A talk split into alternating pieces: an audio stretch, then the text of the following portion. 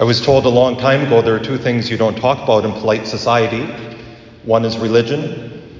Well, I talk about that all the time, don't I? And the other is politics. Today we're going to talk about both. Because that's really the, the, the gist of today's gospel passage. Sometimes we forget that uh, the Jewish world of Jesus' time was divided.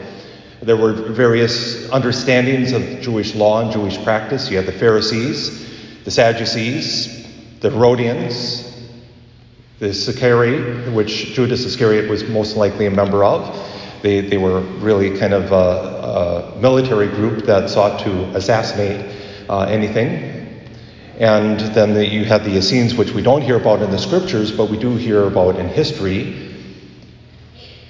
The Herodians and the Pharisees would have been polar opposites when it comes down to it. The Sadducees would have at times sided more with the Herodians. The Sadducees were kind of the ruling class. Uh, they uh, were saw themselves as scholars of the law, uh, even more so than the Pharisees. But in order to protect their their power, they sided with Herodians, King Herod. Herodians were supporters of King Herod, who was a puppet king. He was not a Jewish king, he was not in the line of David. There was no king identified who was in the line of David in the time of Jesus, which is why Jesus is in the line of David and uh, could be claimed as king. The uh, King Herod was set up by Rome, who of course had conquered uh, the area of Israel in, at that time, and some years before that. And in order to control it, they allowed the Jewish people to have a king, Herod, who was not Jewish. He was Nabatean uh, from uh, modern day um, uh, Jordan, that area, around Petra, if you know where that is, the, the big city carved in rock that was Nabatean. Rome had certain control over the Jewish faith they would allow or not allow certain things to happen in the temple or certain things to happen, certain feasts to be celebrated. They didn't have a whole, whole lot of power on that. But they also demanded taxes.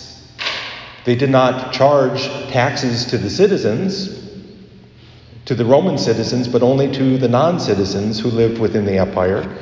And that's how they built their roads and, and communication systems and various other things. At the same time, it was very oppressive. Herodians saw no problem in that because, after all, they had certain amount of power, certain amount of control given to them by King Herod. The Pharisees, on the other hand, were pretty rigorous. They wanted to live a good life, a life according to the Jewish law and Jewish practice, and they saw Rome as being oppressive to that practice. So, you know, when the Pharisees and the Herodians come together, it's not good. When enemies unite against someone else, there's something coming down. And so they ask the question is it lawful to pay the tax or not? Now, notice already you should be able to tell there's something here. If he said no, Herodians would have said he's against paying the, the census tax to Rome. He would have been seen as a revolutionary. And if he said yes, he would have, the Pharisees would have complained that he's not allowing us to live the Jewish law out. He's giving himself to this Roman uh, oppressor. He's allowing this to happen. He's allowing this suppression of our religious freedom to occur. So there's no out, is there? But there is, of course, Jesus being who he is, the Son of God, knowing their duplicity, knowing who they are, as St. Matthew records, knowing their malice. Show me the coin. If you know the Jewish law well enough, you know that there is a law against graven images, and the Jewish people took that so seriously that they would not allow images of the human person to be even made, by and large. And so, as he pulled forward the coin, whose image is that? Well, it was Tiberius, Caesar, the emperor. Whose inscription is that? This gets worse. The inscription on that coin, most likely, the, the coin was most likely type of Tiberius Caesar. And the inscription on that coin was Tiberius Caesar, son of the divine Augustus. Divine, as in God. See, Tiberius had named Augustus, his adopted father, who was emperor before him, as a god when he died. So, so Tiberius was saying, I am the Son of God. Do you see a problem here? There's a big problem. Not only is there the chance that it's a graven image, but certainly by having that coin in one's pocket, one was saying that Tiberius is right, or at least we're tolerating his claiming to be the Son of God.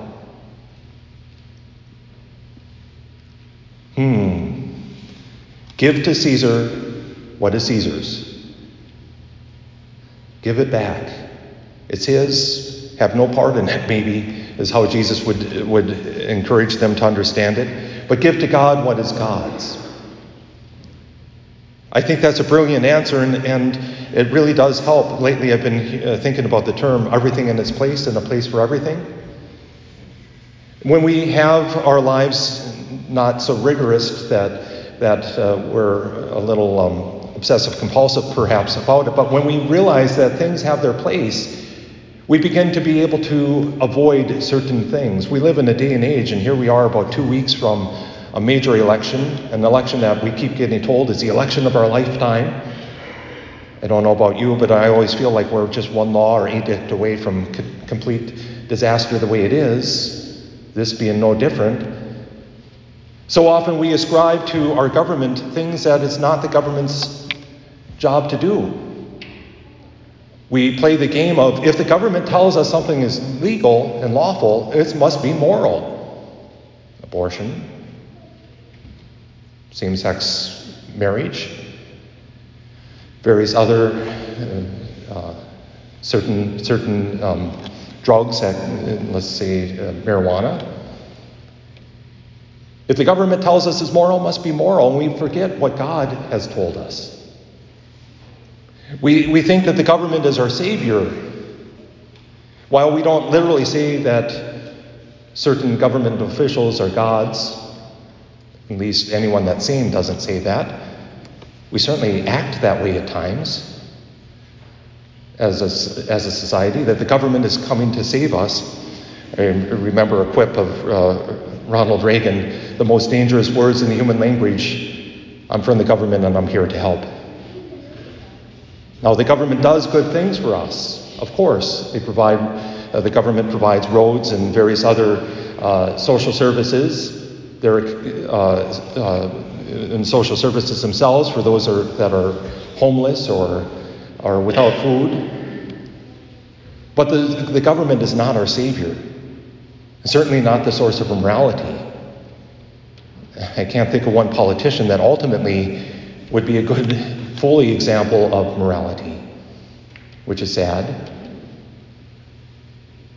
So we need to listen to the words of Jesus today and give to Caesar what is Caesar's, give to the government what is the government's. So we pay our taxes, we give our uh, consent to certain lawful practices, we uh, raise our objection to things that are illegal or moral or, or unjust.